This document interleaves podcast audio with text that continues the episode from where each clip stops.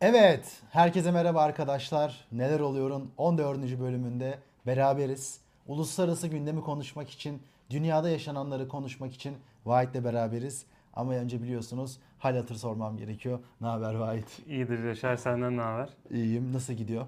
İyi gidiyor. Yine gergin bir set hazırlığı. Evet, Sonrasında yayına girdik. Ben diyorum ki abi biz mobil set kurma bundan sonra danışmanlığı verelim. Evet evet Hani- yani şurada böyle çok iptidai gözüken ama bence sonuç güzel şu anda. Evet evet görüntü Yani bugün güzel. Umut yok, Zeren yok. O yüzden e, benim bilgisayardan hem reji yapacağım hem size haberlerle ilgili ne diyelim yüksek fikirlerimi paylaşacağım. Estağfurullah. Ben görüntüyü bayağı beğendim bu arada. Ee, Elime sağlık evet, diyerek öyle evet. bir kendimi öveyim. Evet, e, bugün tabii yine arkadaşlar dünya gündemini konuşacağız ama siz yavaştan gele durun. E, belki bir yandan da CHP kurultayını takip ediyorsunuzdur. Ben de bir yandan takip ediyorum ama gündemimiz Türkiye değil.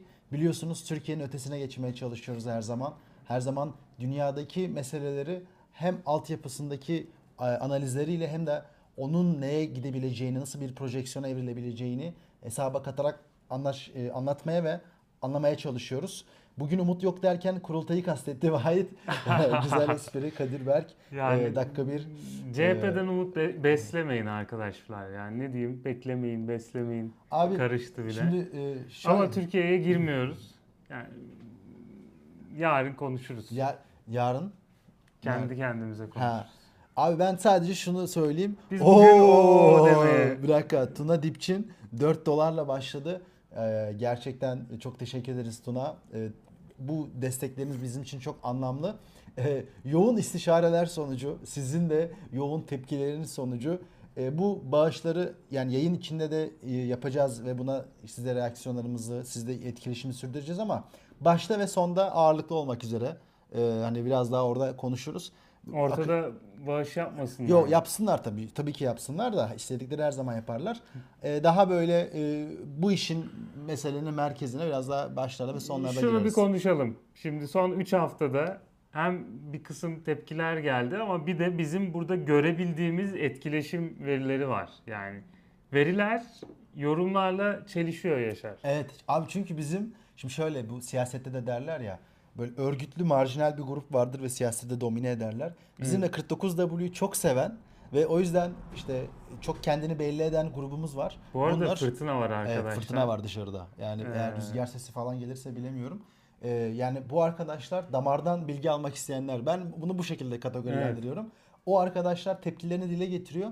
Ama bir de biraz sessiz bir çoğunluk var. Sessiz çoğunluk ise eğlenceli ve işte biraz daha yer yer gırgır şamatayı da seviyor, tercih ediyor ve ona reaksiyon veriyor. Aynen öyle. Yani bizim o ne kadar o çekiyorsa Yaşar o kadar para geldiğini görüyoruz. Evet. Bu bir. İkincisi ne kadar chatle etkileşime girersek o kadar yorum ve izlenme geliyor. Çünkü YouTube e, hakikaten etkileşim verilerini videoyu daha fazla insana ulaştırmak için kullanıyor. Yani Yaşar'ın bu beğeniyi az buluyorum demesi öyle kişisel tatmin için değil. Bunu kaçtır söylüyorum artık sıkılmışlardır ama. Evet, bir de abi 11 beğeni var ya çok ayıp yani. evet. Ayıp. Ee, 11 beğeni kesinlikle kabul edemem Vahit. Yani bilemiyorum. Ben şu an seyirci sayısı da az olduğu için 50 beğeni. 50 beğeni arkadaşlar. 50 beğeni olsun, seyircide 150 olsun. Bu arada artık kaç dakika oldu? Şöyle yapacağız işte az önce Yaşar'ın dediği gibi. ilk 5 dakika boşumuz olacak arkadaşlar. Bu belki sarkar yani ama maksimum 7 dakikaya sarkar. Ve bir de son 10 dakikamız, son 5-10 10 dakika dakikamız. dedin 10 dolar bağış geldi Selçuk, Selçuk Karaoğlan'dan. Karaoğlan. Bugün Bülent Ecevit'e de selamımızı gönderelim. Selçuk Bey teşekkür ederiz. Karaoğlan lakaplı Ecevit'e de random bir selam göndermiş Random, olduk. evet. Biri şimdi şey adında Demir olan birisi geliyor. Demirel'e selam veriyoruz Evet. falan. Ee, şunu diyeceğim ama ben bu ilk 5 dakikanın boşunda biraz Türkiye'ye dair sözümüz varsa söyleyelim diyorum. Yani bizim Türkiye hakkında konuşmama meselemiz bir tepki değil. Değil değil değil. Bir tercih. Bu tercihin içerisinde bizi her siyasi görüşten, her pozisyondan insanın takip ediyor olması var. Burada ben konuşuyorum bu arada. Hani Üretiyoruz da evet, içerik. yani evet yani hiç konuşmuyor değiliz. FF 110 lira vermiş. FF bizim e, artık düzenli dostlarımızdan biri. Ben Evet. kendisiyle bir gönül bağı kurdum. Bütün takipçilerimize gönül bağı kuruyorum. E, Bağış yapanların ismini gördüğüm için ekstra söylüyorum. E, Her bir takipçimiz çok değerli. Bağış yapanlar da çok değerli. FF çok teşekkür ederiz. Ee, Evet. Bu arada Best Trader kupa sipariş ettim gelmedi demiş. Veririz şeye. Daha e, bir hafta olduysa bilmiyorum bir hafta olmamış olması lazım. Ee, kargoları vereceğim pazartesi günü. Bu arada bitti kupamız Yaşar ne Abi ku- diyorsun? kupa bitti. Arkadaşlar kupa yapılsın mı? Bir anket açalım. Kupa. Evet. Yeni kupalar gelsin mi? İsrail'e beddua okunup geçiyor. Yapabileceğimiz bir şeyler var mı? Ee, yani boykot çalışmaları görüyorum ben. Hı hı. Özellikle sosyal medya aracılığıyla ciddi organize edilmiş. Yani bazı insanlar boykotların işe yaramadığını iddia etse de ben kolektif bir tepki göstermek açısından Hı hı. önemli buluyorum. Yalnız e, Türkiye'nin en büyük işte İsrail'e çelik ihracatçısı ve en büyük inşaat, elektrik gibi böyle biraz daha altyapı, özellikle de askeri endüstriyle de ilişkilendirebilecek e, sektörlerin e, bağlantı organlarından biri olduğu düşünülürse Türkiye'deki şirketlerin bunlara tepki gösterilmesi gerektiğini düşünüyorum. Starbucks veya Coca-Cola çok easy target. Evet. Yani kolay hedefler. Biraz Türkiye'deki büyük inşaat şirketleri, büyük çelik şirketleri, belki büyük petrokimya şirketlerine odaklanmak lazım. Ya Türkiye'nin İs- İsrail'e biz bu arada ticaret fazlası veriyoruz. Hmm. Yani 7 milyar doların üstünde bir ihracatımız var. 3 milyar dolar civarında ithalatımız var. Ve Türkiye'de hala boykot merkantilizm kafasıyla yapılıyor. Yani merkantilizm ticaret fazlası verme mantığıdır ya. Evet. Hani İsrail bizden para kazanmasın mantığı.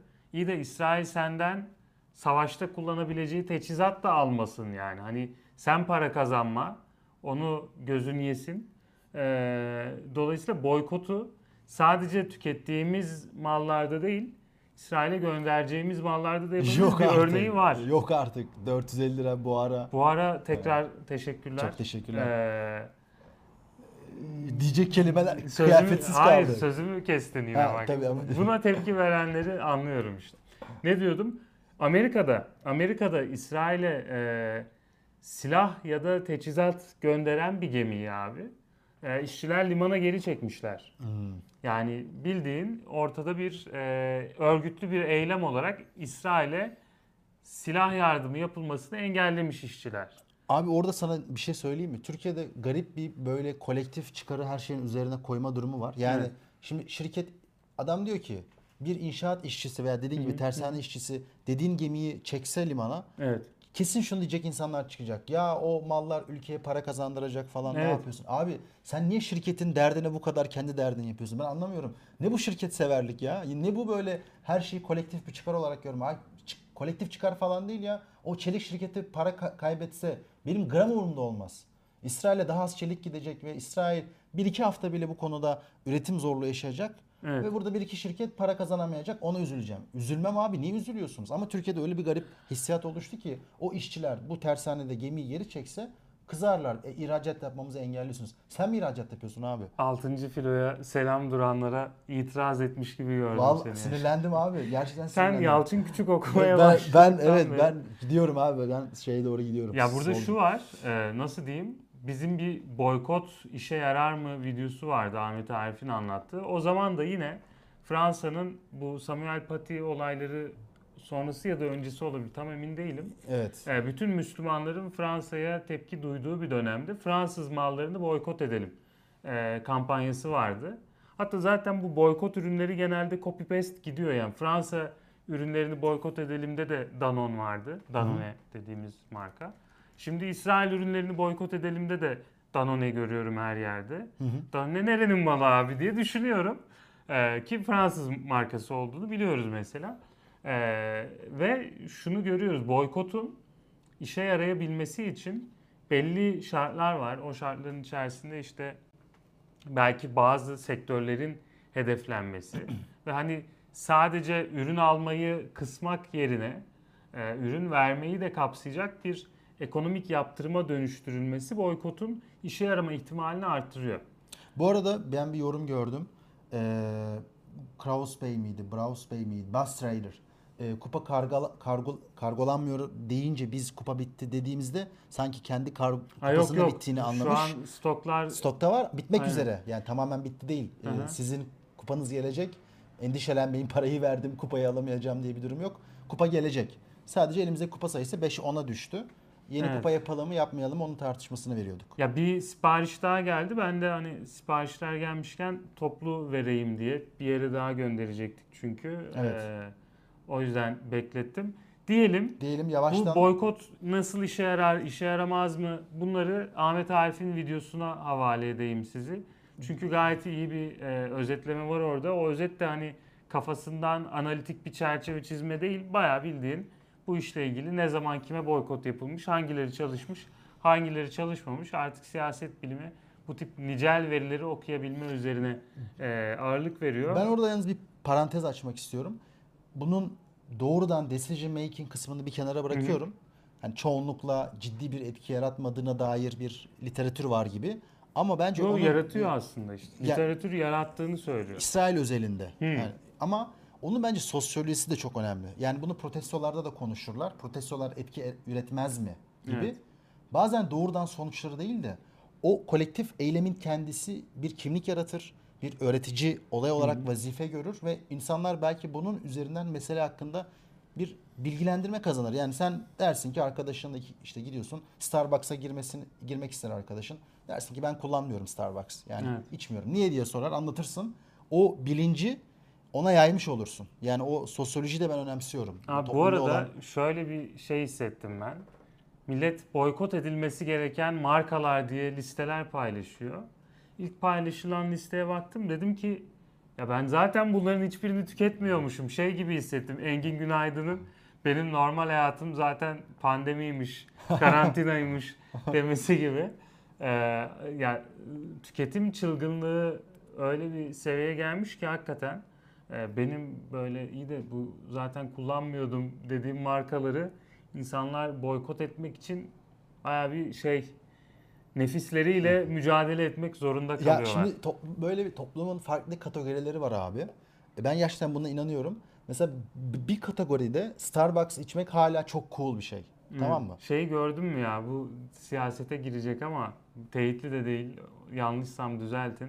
İşte AK Parti bilmem ne il teşkilatı Ha, gördüm gördüm. Starbucks'ta e, kapatma eylemi yapıyorlar yani. Oturuyorlar hiçbir şey sipariş vermiyorlar müşteri gelmesin diye. Bir çocuğun elinde. Çocuğun elinde sipariş.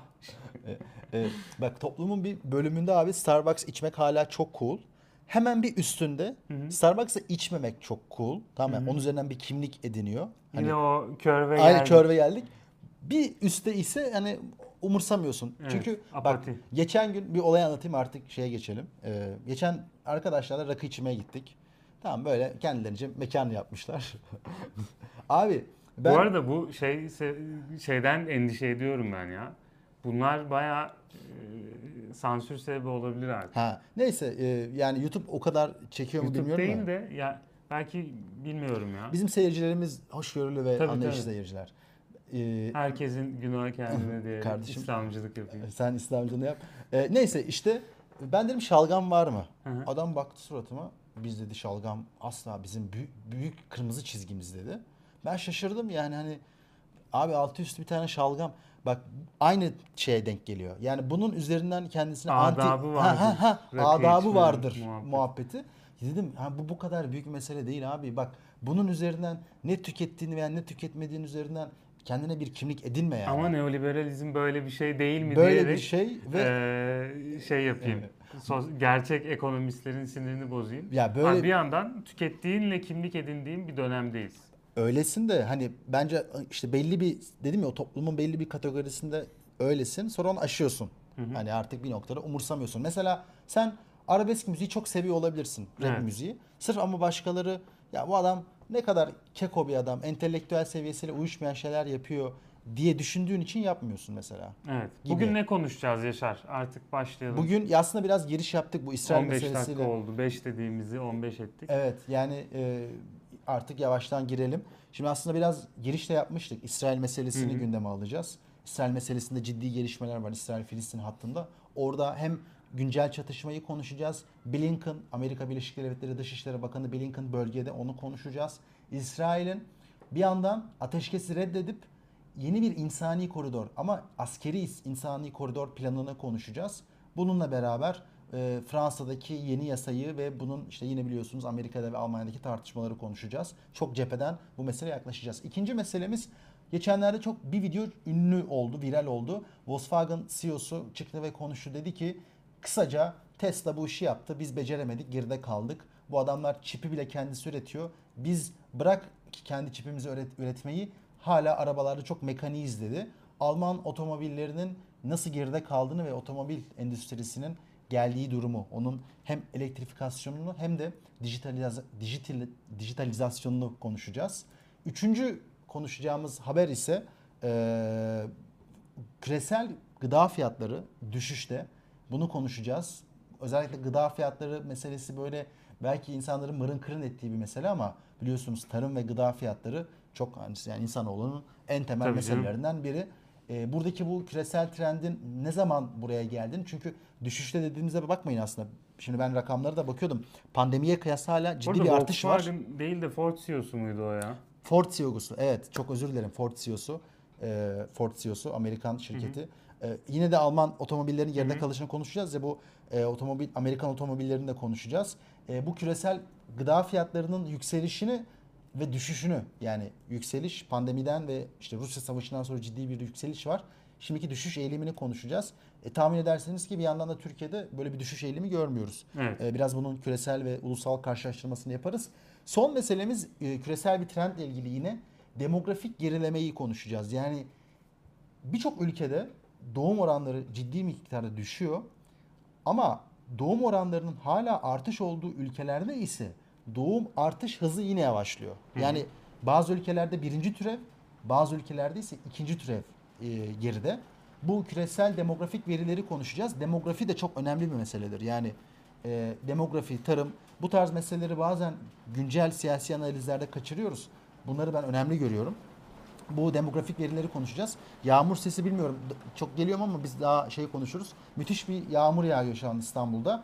Diyelim e, yavaştan da başlayabiliriz. Bir yandan da Bir de şey Çin'in ticaret ilişkilerini söyledin mi? yok onu e, biraz bugün değinir haftaya daha detaylı detaylı gireriz. diye. Şey e, hani BRICS Ha. ve Avrupa Orada Birliği. orada ben sana e, topu atarım. Sen Aynen. e, O önemli bir Evet. konu çünkü. Bir de güncel bir mesele. Ee, yani dünya ticaretinin önemli bir hani Yalçın Küçük dedik yine oradan devam edelim. Abi ben her yerde Yalçın Küçük analizi görmeye Kü- başladım. kürede değer yaratma eğilimi doğuya kayıyor meselesinin hakikaten net bir örneğini konuşacağız. Bünyamin Bey demiş ki e, olan hep çiftçi oluyor. Büyük şirketler profitleşin, emekçi çiftçi, dezenflasyon. Biz bu profitlation'ı e, konuştukça Ya hem- önemli olmaya başladı. Bu yani hem proflasyon meselesi hem de gerçekten o yani gıda fiyatının düşmesi çiftçiye ne etki ediyor onu da konuşmamız Evet. lazım. Bu arada arkada da çok güzel bir yağmur görüntüsü var. evet. E, yağmur, kış, kar demeden yayınlarımız devam ediyor. 52 like'ımız var. Şunu bir 75 yapalım sevgili takipçilerimiz. E, 4 Kasım, tarihler 4 Kasım 2023'ü gösteriyor. Duygulandım nedense bir random bir duygu duygu şey yaptı. Biraz yağmuru dinleyelim. Yayın Bize yayın için şey diyelim mi Yaşar? Keşke Yağmur'u çağıracak kadar güzel olmasaydın. Vay vay dizisini. vay vay vay. Evet şimdi evet artık İsrail meselesine gelelim. Evet. Şimdi bu hafta neler oldu? Belki siz de takip ediyorsunuz İsrail-Filistin hattında. İsrail'in tabii ki Güney Gazze dahil bölgeyi bombalaması devam ediyor. Geçenlerde çok kötü görüntüler geldi. Bir kez daha ben burada kınamak ve e, bu saldırıyı aşağılamak, bunun karşı olunması gereken bir şey olduğunu tekrar tekrar vurgulamak istiyorum. Öyle görüntüler geldi ki e, Endonezya hastanesinin önündeki insanlar vuruldu. Parçalanmış e, insan ve çocuk kadın bedenleri vardı. Ne yazık ki İsrail saldırılarına devam ediyor. Bir ambulans vuruldu. Evet. E, ambulansın vurulma görüntüleri geldi. Türkiye'nin yaptırdığı hastanede vurulmuştu yine Evet. geçtiğimiz hafta içerisinde. Jabalia kampına yine bununla ilgili iki tane analiz düştü. Cebeliye. Cebeliye. Ben İngilizce okuduğum için hep Evet. e, şey Sana çok e, tepki geliyor. kim tepki gösteriyor ya? Ya işte şey Filistin-İsrail videosuna hiçbirini bilmiyorsun. Yok işte o Juden geçen hafta da Ha Juden. Frage. O Alman ben işte İngilizce okuduğum için e, şeyden oluyor. E, Jebelye mi Türkçesi? Cebeliye. Cebeliye. Yani Cebel Dağ demek Ha, ya. Cebeliye tamam güzel. Yani Ben e, hep Jabalye ya da işte e, İngilizce telaffuz Jabaliya. ettiğim için. Neyse e, oraya arkadaşlar İsrail bakın vurgulayarak söyleyeceğim. cephaneliğindeki en güçlü ikinci bombayı kullanmış. Yani insanların yaşadığı, insan yoğunluğunun yüksek olduğu bir yere 900 kilogramlık iki tane bomba atmış ki geçen haftalarda zaten onun görüntüleri düşmüştü ve gerçekten insani bir dramanın ve krizin görüntüleri bize ulaşmıştı. Bir yandan İsrail'in bu saldırıları sürüyor. Tabi bir yandan da e, Gazze'de ölü sayısı 9500 olarak güncellendi ve bunun %60'ı kadın ve çocuklardan ulaşıyor, oluşuyor. İlginçtir. Operasyonlar başladığından beri yani 7 Ekim'deki saldırıyı bir kenara bırakalım. Operasyonlar başladığından beri de İsrail kuvvetlerinde hayatını kaybeden asker sayısı 29. Bugün de 3 kişinin e, ölümü haberi geldi İsrail tarafından. 26 idi 29 olarak güncellendi. Bununla ilgili de ben bir haber okudum. Wall Street Journal e, detaylı bir çalışma yapmış. Yani 2014'e kıyasla İsrail'in daha çok kayıp verdiğini söylüyor. Hemen size istatistikleri verelim. İsrail 2014'te 7 haftalık bir operasyon yapmış ve kaybettiği asker sayısı 63. Bugün ise daha birinci haftadan 29 askerini kaybetmiş. Yani kara operasyona başladığından beri. Ve bunu şuna bağlıyor. Hamas'ın bu 10 senelik süreç içerisinde çok ciddi askeri kapasitesini arttırdığını vurgulamış. Özellikle de İran desteği üzerinden hem anti-tank e, mühimmatları hem işte bu kamikaze dronları Evet. bunun gibi meseleler üzerinden e, Hamas'ın çok daha güçlü, çok daha stratejik, çok daha böyle koordine olduğunu söylüyor yazı. Ya bir de işte biz hani kara operasyonu senaryosunu konuşuyorduk ve hani ihtimali düşükte bulduğumuz bir opsiyondu. Şimdi hani yavaş yavaş öyle bir e, operasyona girişiliyor. Yavaş yavaş diyorum. Kuzeyde belli başlı bazı mahallelere giriyor İsrail. Ee, girdiğinde de kayıp veriyor. Şimdi şunu diyeceksin. Belki izleyenler diyecek. Yani 29 İsrail askerine karşı 9500 kişi Gazze'de e, ölmüş. O zaman hani oran çok şey değil mi? Kabul edilebilir değil mi? Hayır değil. Çünkü yani Gazze'de öldürülenler bombalarla Siviller yani. yani siviller öldürüldü. Ya düşün ki abi oradaki e, şeyin ölüm ölü sayısının değil yarısı çeyreği bile Hamas militanı olmuş olsaydı şu an çok daha farklı bir dengeden bahsediyor olacaktık. E, o yüzden hani ben kara harekatının İsrail için hala e, anlamsız olacağı Zaten bu konuda yapılan analizleri sen de bilirsin.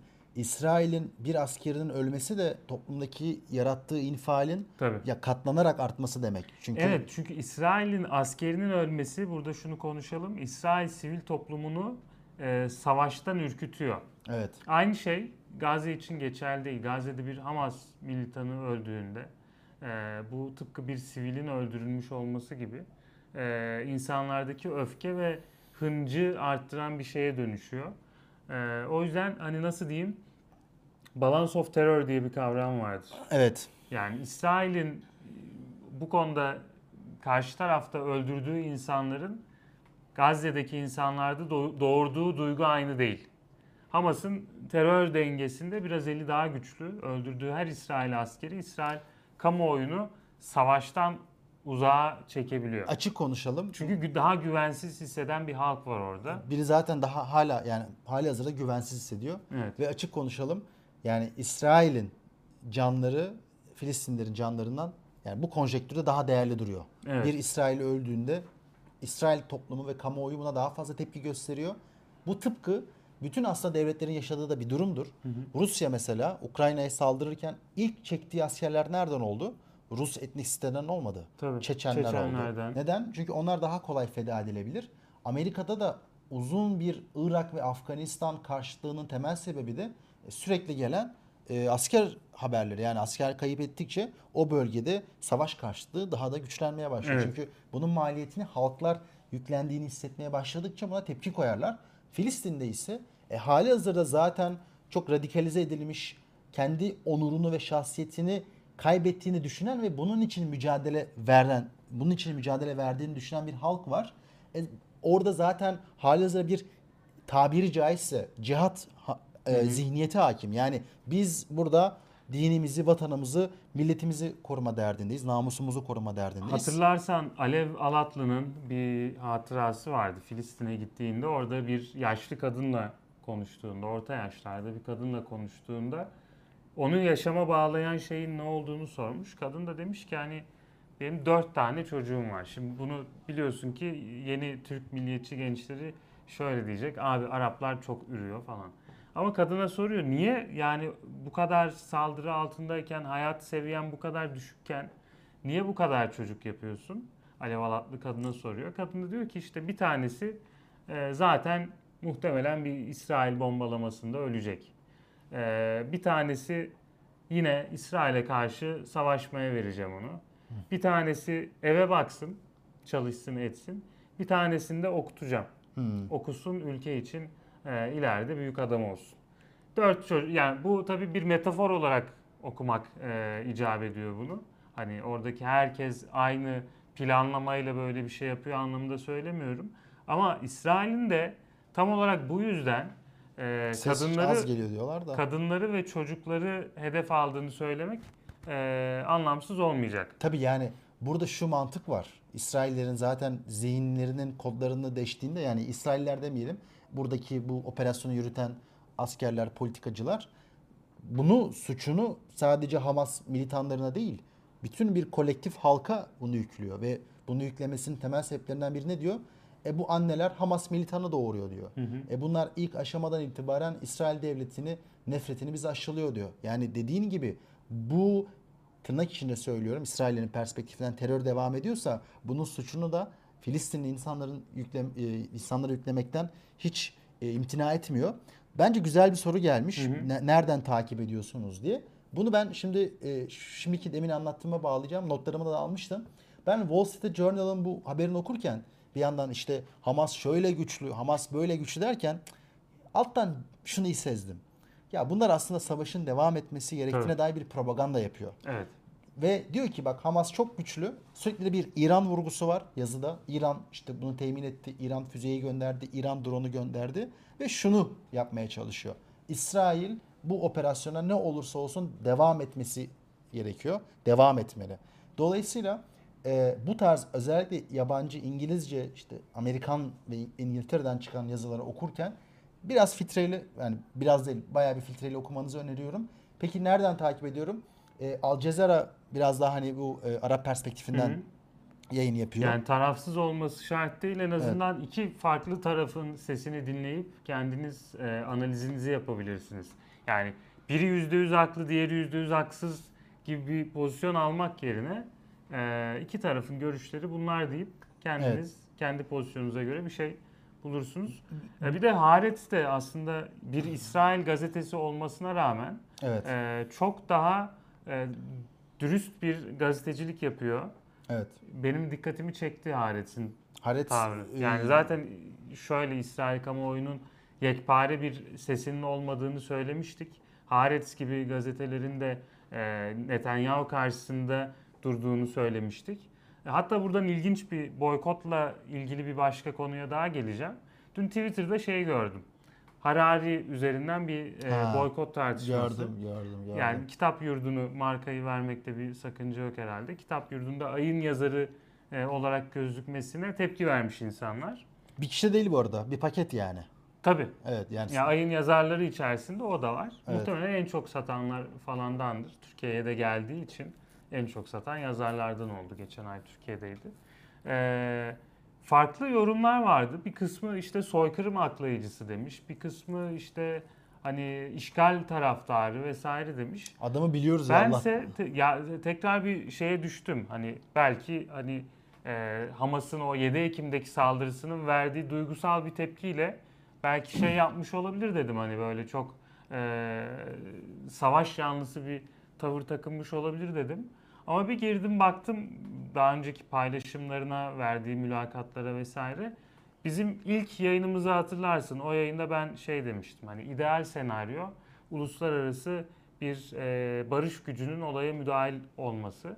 Baktım Harari en başından beri e, olan Hamas'ın 7 Ekim'deki saldırısı için bile Netanyahu'yu suçlayan bir e, tavra sahip. Haaretz'in pozisyonunda o. Evet, ikincisi e, hani ideal senaryonun İsrail'in işgali vesaire değil, çift devletli bir çözüm e, ve tabii ki uluslararası bir barış gücünün müdahalesi olduğunu söylüyor. Ama her e, batılı düşünür gibi Hamas'ı bir terörist örgüt olarak bu- görüyor. Bu, bu, konuda bir şey Ee, diyemezsin bu, bu, abi. Bu konuda zaten hani e, girdiler, sivil öldürdüler. Ona terörist demeyen çok az e, pozisyon var dünyada. Ben şeyi anlayamadım. Yani bu bir e, Harari de İsrail içerisinde hem Netanyahu'ya karşı çıkan hatta o da yine en Hamas'ı başından itibaren Netanyahu Hamas'ı. Netanyahu'nun şişirdiğine inanan yani Hamas'ı bir tehdit olarak Netanyahu hükümetinin e, makbul düşman olarak yarattığına inanan bir kesim var İsrail'de. Harari bunları temsil ediyor. Dolayısıyla e, boykotun hedefini belirleme konusunda da böyle bir Abi e, biraz şeylik olabiliyor. konuşalım antisemitizm var. Yani Yahudi görünce bu Yahudi ve İsrail devletinin şimdiki politikalarını destekliyordur. O yüzden biz Yahudileri herhangi bir şekilde kamuoyu görünürlüğüne kazandırmayalım. Şöyle bir ayrım var. yapmak gerekiyor. Yani belki bu bu söylediklerimiz için bile linç edilme ihtimalimiz olduğunun farkındayım Abi ama linç edilelim ne olacak yani Ee, gerçekler ortada. şöyle bir ayrımda ben fayda görüyorum. Hani kendi senin videonda da yapılan tanımda. Şimdi 3 tanım var. Bir Yahudi, iki İsrailli, üç Siyonist. Siyonist. Yani burada Burada ya- Siyonistler de kendi içine ayrılıyor. evet. Liberal Ee, Siyonistler, Sosyalist Siyon- Siyonistler falan filan. Gidiyor öyle. Ama hani bir Zion şeyi var ya orada bir İsrail ülküsü. milliyetçisi yani. Ülkü ülkü var orada yani. O ülkü de İsrail'i e, Yahudinin vatanı olarak e, şey yapabilmek, elde tutabilmek. Onun içinde de tabii hani İsrail Yahudilerin kurtarılmış toprağı olsun ama İsrail yani Fil- Filistin daha doğrusu onlar da Filistin diyorlar çünkü o toprağın Evet. bölgenin adına. Ke- Ee, orada Araplar Kenan'la olsun diyorlar. mu olmasın mı Hmm. tartışmasında Siyonistler bile ikiye bölünebiliyor. Ee, ama şimdi Yahudi bir dinin ve aynı zamanda o dinle bir e, kan bağıyla geçen bir din olduğu için bir etnisitenin de adı. İsrail ise bir ulus devlet. O ulusta doğan Müslümanlar da var. İsrailli Müslümanlar, Araplar, Arap İsrailliler. Ee, o milletin yani ulusun daha doğrusu adı. Ee, Siyonist ise o toprakların Yahudilerin olması aynen o, o bir ideoloji. ideoloji. Şimdi bu ideoloji dışında kalan İsraillileri e, boykot etmek yani boykot derken yine almayın tabii ama hani düşmanlaştırmak şey değil. e, doğru değil. Hedef Abi, şey- hedef saptırmaya giriyor. Doğru değil bence e, antisemitizm diye bir şey varsa ona kadar gidebilen bir şey. Çünkü şimdi bir kere şunun tahlilini çok iyi yapabilmek lazım. İsrail devletinin ayrı bir varlık. İsrail içerisinde ise farklı grupların olduğunu ve bunların kendi içinde çatışma içinde olduğunu, İsrail içerisinde de ciddi bir grubun Amerika dahil olmak üzere İsrail'in şimdiki politikalarını eleştirdiğini görürsek aslında daha güçlü bir politika da ortaya koymuş oluyorsun. İki şekilde. Birincisi Batı'nın özellikle bu establishment Batı'nın seni en büyük eleştirdiği yer ne? Siz işte Filistin destekçisi değil Yahudi karşıtısınız. Evet. Sen bir kere bunları ayırdığını ve İsrail içerisindeki heterojen tartışmaları gördüğünü, dolayısıyla Yahudi ile an- Siyonist politikaların farklı olduğunu belirtirsen bu eleştiri bir kere boşa düşürdün, Evet. düşürdün. İkincisi, sen İsrail içerisindeki liberaller, sosyalistler veya şimdiki savaş politikalarını eleştiren insanlarla da bir ittifak kurarsan, bir söylem birliğine gidersen, onları desteklersen, onlarla da bir söylem birliğine ve söylem birbirini etkileyen, öyle birbirini kuvvetlendiren bir ittifak yaratmış olursun. Hı hı. Ve içeride de İsraillerin elini güçlendirirsin. Çünkü onlara da şunu mesajı verirsin. Ya bak biz sizi destekliyoruz ama içeride şu eleştirileri engellersin onlara karşı gelen. Hı hı. Ya sizin bak Yahudi düşmanları sizi destekliyor. Siz zaten yaptığınız siyaset bu kadar Evet. olur gibi bir söylemi de onlardan aldığın için e, bu ayrımı yapmak çok önemli. Buradan şeye geçelim mi abi? Avrupa'da yani bizim Ha. bir, nasıl bir antisemitizm e, meselesi varsa belki büyük bir kısmı köpük de olabilir bunun Avrupa'da ama bir de İslamofobi meselesi var. Evet, evet, yani evet. e, Onunla konuşalım. iki tane birbiriyle savaşan cancel culture'lar diyeceğim ama İslamofobi o kadar güçlü bir söyleme dönüşemedi Avrupa içerisinde.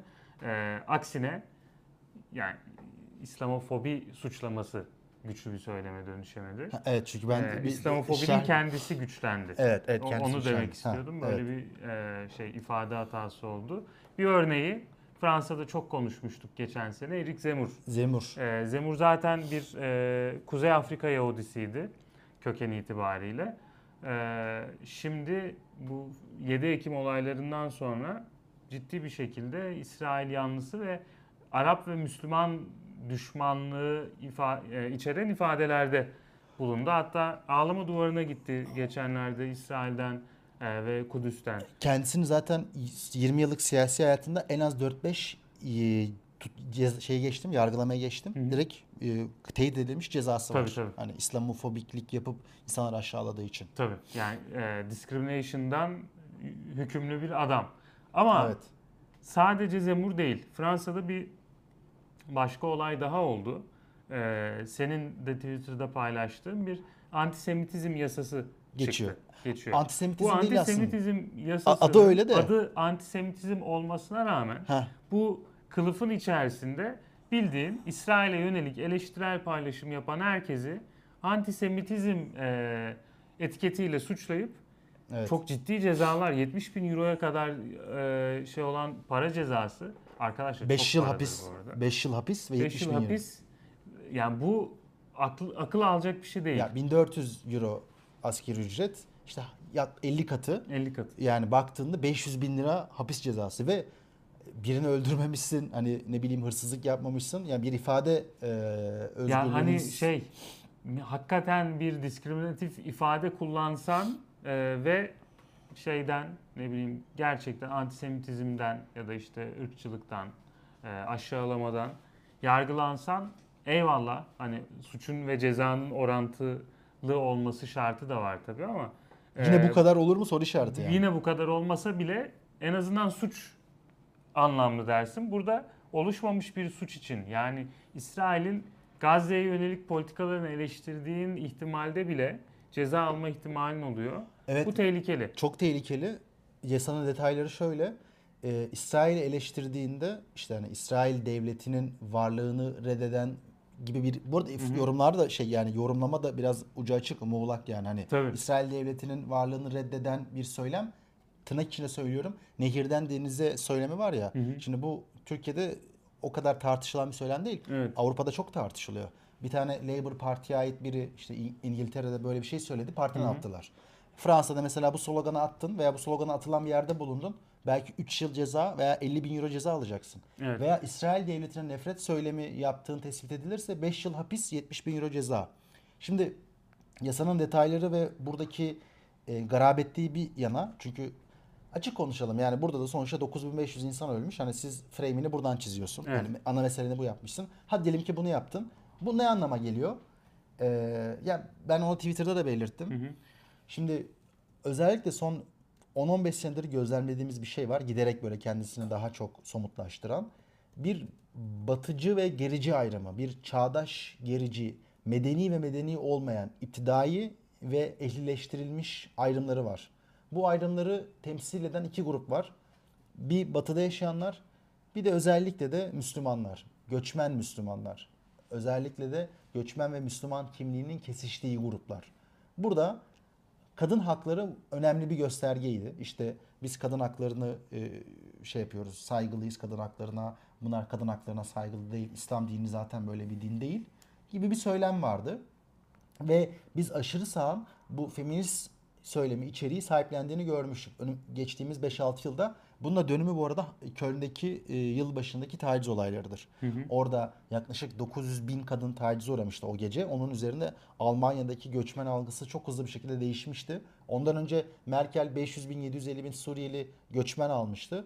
E, Zaten toplumda böyle bir buna karşı bir tepki oluşmuştu ama Köln'deki olaydan sonra e, öne alınamaz bir e, göçmen karşıtı oluştu. Bu feminist söylemle göçmen karşıtı söylem birleşmişti. Peki niye feminist söylemle göçmen karşıtı söylem birleşiyor? İşte bu İslam, e, bunlar Müslüman, bunlar gerici, bunlar işte bizim batılı haklarımızın farkında değil vesaire vesaire. Çok ince böyle bir buradan sıyrılacağım ama e, biraz haklılık payı var şey anlamda. Yani gerçekten de e, batıdaki kadınların bir kısmı kendini güvencesiz hissediyor. Bugün Türkiye'de de benzer bir söylem var ya sokağa çıktığımda işte kendimi güvencesiz hissediyorum. Dolayısıyla bu tamamen boş bir kaygı değil ama bunun kaynağı doğrudan İslam falandan ziyade hani işte bu toplumların birbiri arasındaki sosyoekonomik makasları Evet. bu aslında. Ya bu arada şey Ali Berat Corbyn mi diye sormuş da Corbyn biliyorsun Evet. Jeremy Corbyn Of. eski e, Şeydir. İngiliz İşçi Partisi'nin lideriydi. E, istifa etti. Ama daha sonra partiden atıldı. Evet. Ee, daha önce söylediği antisemitizm e, gerek parti içinde gerekse rakiplerimiz tarafından fazla abartılan bir olgudur dediği için e, Evet. antisemitizm olgusunu reddetmediği halde.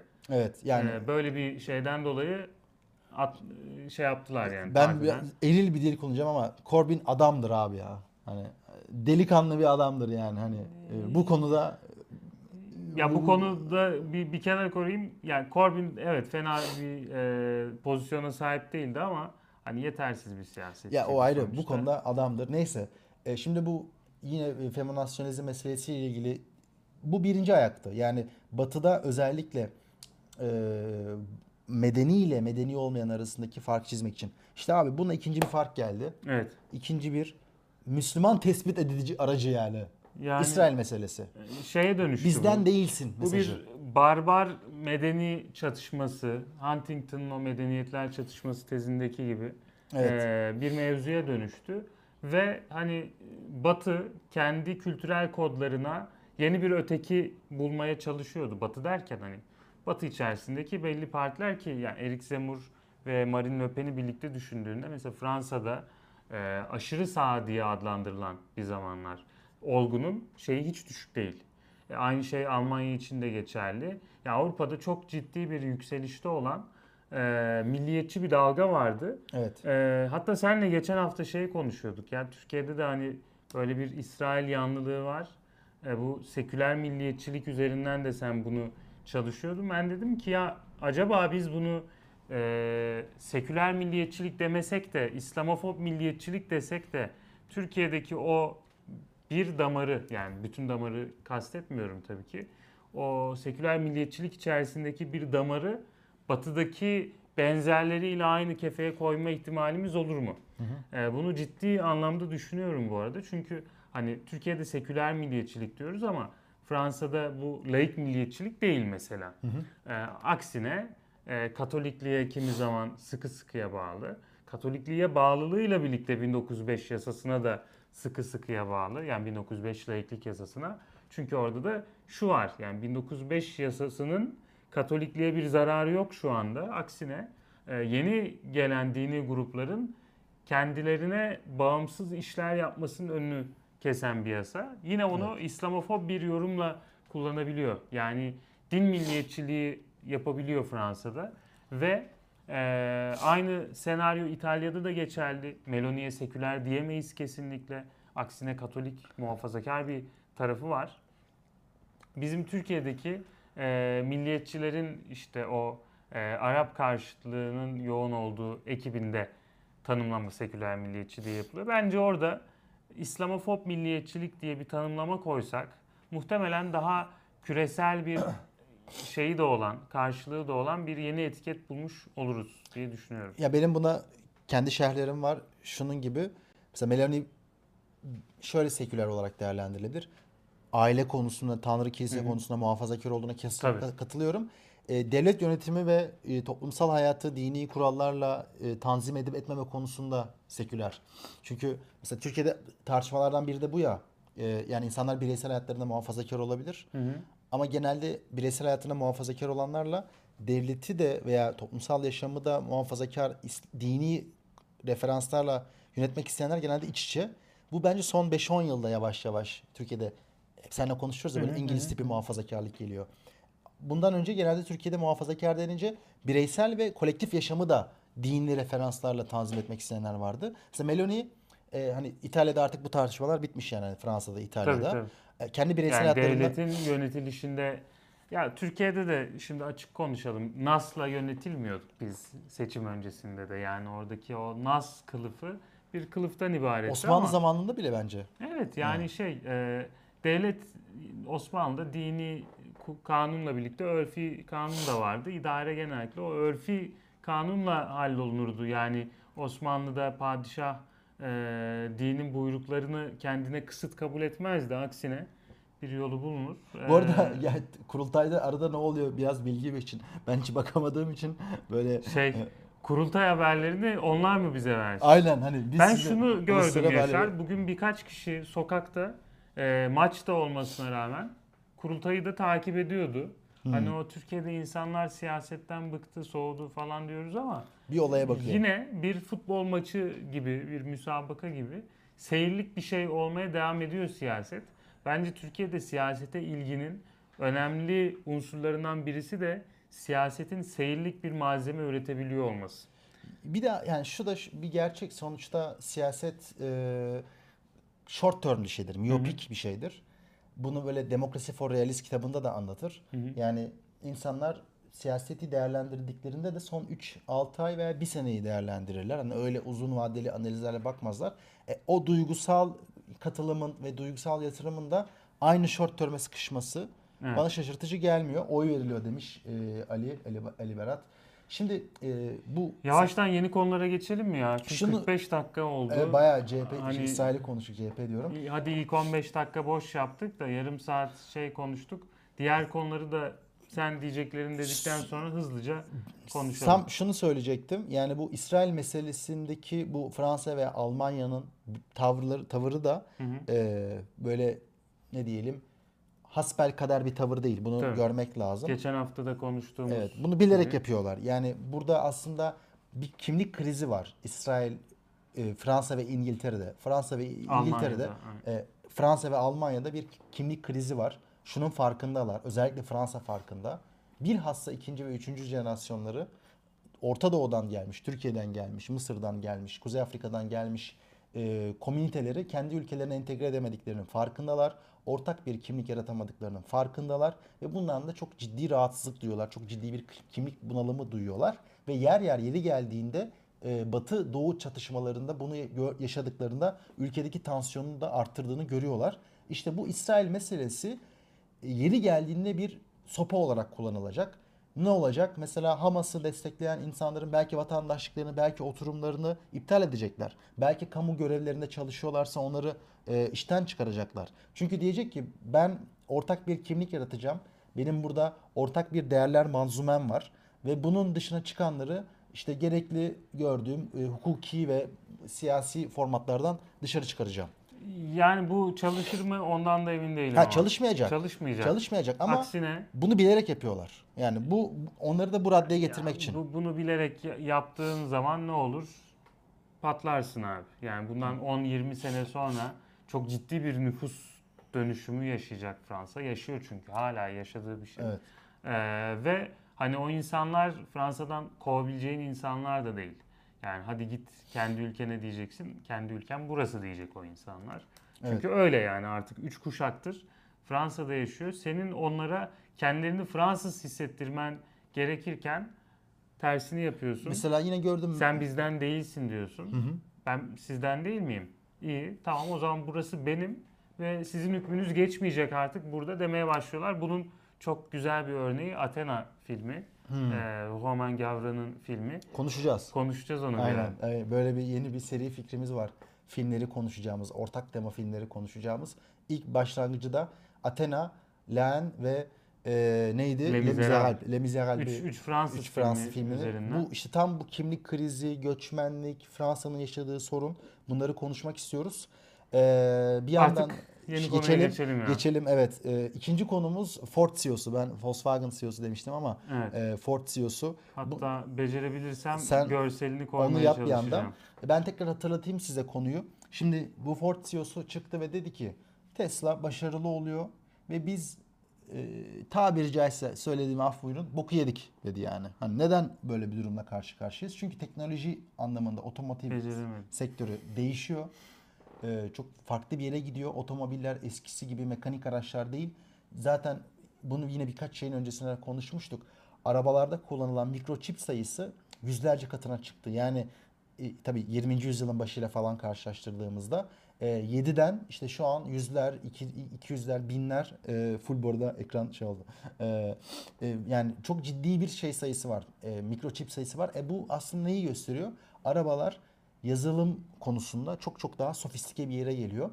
Ve eski tip yani 20. yüzyılın başına çıkmış Amerika'daki işte Ford'dur, e, General Motors'tur, Almanya'daki e, Mercedes'tir, BMW'dur vesaire. Bunlar bu elektrifikasyonu BMW Tabii, kardeşim. BMW, BMW. Ben dedim hep İngilizce şey boşa demiyorum. Ee, Şimdi oldu bak. Aynen. Ford'un CEO'su Ford tam CEO'su ekran verdim. Ford'un bile. CEO'su geldi. Bu arada Ford'un CEO'su nasıl bir tiptir? Kafanda canlandır dese böyle bir şey canlandırırdım. Bu bana biraz Alman gibi geldi ya. Yani böyle Hatta mavi gözlü falan yani beyaz adam yani. Küçülteyim. Ee, Berkay Bey 110 lira göndermiş. Çok teşekkür ederiz. İyiyiz. Siz de umarım iyisinizdir. Ee, yani bir noktada e, otomotiv sektöründeki bir krizi ve bir trendi bize gösterdi. E, Ford Evet. CEO'sunun. İçeriden tabii gelmesi Biz bunu önemliydi. bir ay önce mi konuştuk? Konuştuk. Bir evet. buçuk ay önce mi? Neydi abi hikaye? Tabii orada rakamlar biraz tabii şeyliydi. Kesinliğinden hala şüpheliyim ben ama e, Ford'un, Vol- Volkswagen'ın yani ana akım e, otomobil üreticilerinin işçilerine verdiği ücretler çok yüksek kaldı Tesla'ya. Ha sen grevden bahsediyorsun evet. Evet. yani grev. bu Ford'un CEO'sunun konuşması da aslında o grevden bağımsız değil. Ee, çünkü ortada bir şey var. Yani bir tarafta ciddi masraflar yapan, Evet. ücret maliyeti çok yüksek olan e, ana akım firmalar var. Öbür tarafta ise işte yani tabi burada Ford'un CEO'su yazılım meselesinden de bahsediyor senin anlattığın gibi ama öbür tarafta Tesla e, kazançlı çıkıyor buradan çünkü hem e, daha az insanla çalışıyor hem daha e, yazılım odaklı çalışıyor hem de e, maliyeti Bir de ve pazara erişimi daha yüksek. Çünkü burada şu da var yani Tesla direkt elektrikli araç üzerinden gittiği için heh, late comer Yani avantaj. aslında kendi alanında da first comer Ha, avantajı tabii var. yani late comer'ın olayı o. Çünkü sen bir kere şunu görüyorsun. Önceki Yani otomobilde firmaların late comer avantajı, elektriklide de first, First comer, comer avantajı, avantajı. var. İkisinden aynı anda yararlanabiliyor. Evet ya zaten bunu aldın mı arkana böyle patlayıp gidiyorsun. Çünkü şimdi Ford, Mercedes, BMW ne sorunu yaşıyor abi? Ya ben diyor klasik araçlarıma yatırım mı yapayım? Onları fabrikalarımın üretim tesislerini onlara mı ayırayım? Yani bir yandan da elektrikli araçlar mı üreteyim? Elektrikli araç teknolojileri, bataryası, yazılım mı geliştireyim? E, Tesla ne yapıyor? Zaten böyle bir derdi yok yani. O tamamen elektrikli araç üretiyor. E, bir yandan yine late comer avantaj. e, bu firmalar işte Ford'dur, General Motors'tur. 1950'lerde 60'larda patladı. 1950'lerde 60'larda ne vardı arkadaşlar? Sendikalaşma vardı. Yani ABD'de çok ciddi bir sendikalaşma vardı. Burada işçiler yüksek ücretler alıyordu. E zaten Fordizm hani Ford CEO'su Fordizm yüksek ücretler verelim insanların satın alma gücü yüksek olsun. Üretebildikleri eşyaları alabilsinler. Alabilsinler. Bu. Ama Tesla 2000'lerden sonra patlamış, serpilmiş bir şirket. Böyle bir sendikalaşma yok. Aksine sendikalaşmayı da yasaklıyor. İşçi ücretleri de dolayısıyla düşük. Ve Ford CEO'su ve diğer CEO'lar ne dedi? Ya siz dedi grev yapıyorsunuz, işçi ücretlerini arttırmak istiyorsunuz. Biz zaten bir yandan işte seviye atlamak istiyoruz. Elektrikli bataryalara yatırım yapmak istiyoruz. Yeni argeler geliştirmek istiyoruz. Ama Tesla'ya rekabet edemiyoruz diyor. O yüzden de çok ciddi bir krizeler. İşte bu hani şey yorumlarda da TOG çok geliyor. Bence TOG'un e, süreci içerisinde en mantıklı kararlardan birisi elektrikli araçla başlamak. İkincisi yazılım odaklı başlamak. Yazılım öğren. Ya hani e, ortada gerçekten araba üretiminden önce yazılıma odaklanan bir süreç var. Evet çok fazla kusuru hatası olan bir araç var şu anda anladığım kadarıyla. Çünkü herkes bulduğu bütün bug'ları internette paylaşıyor. Bu güzel bir şey aslında.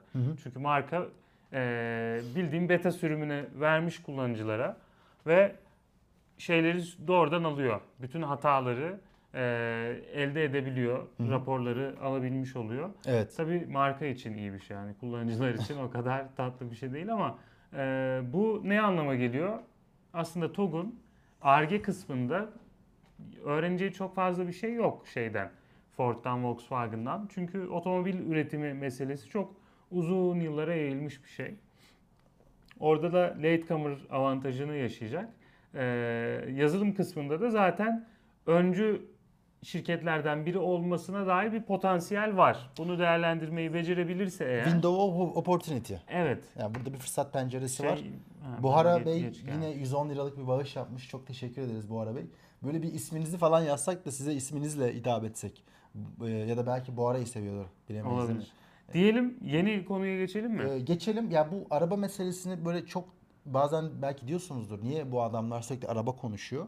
Çünkü burada bir teknolojik trendi gösteriyor. Evet. Yani burada arkadaşlar Bu arada ileride şeyi de konuşalım. Şu batarya ha, onu meselesi. özel özelde onu konuşalım. Galiba Erdoğan bugünlerde bir açıklama Bu, yaptı. bugün şeydeydi. e, Ford e, fabrikasının yeniden açılması res, yani kapasitesi genişletilmiş. Hı hı. Orada yapmıştır belki bugün. olabilir. Yani otomotiv şeyindeydi. batarya konusunda da hani Türkiye'nin bazı hedefleri olduğunu söyledi. Bunu mutlaka konuşalım.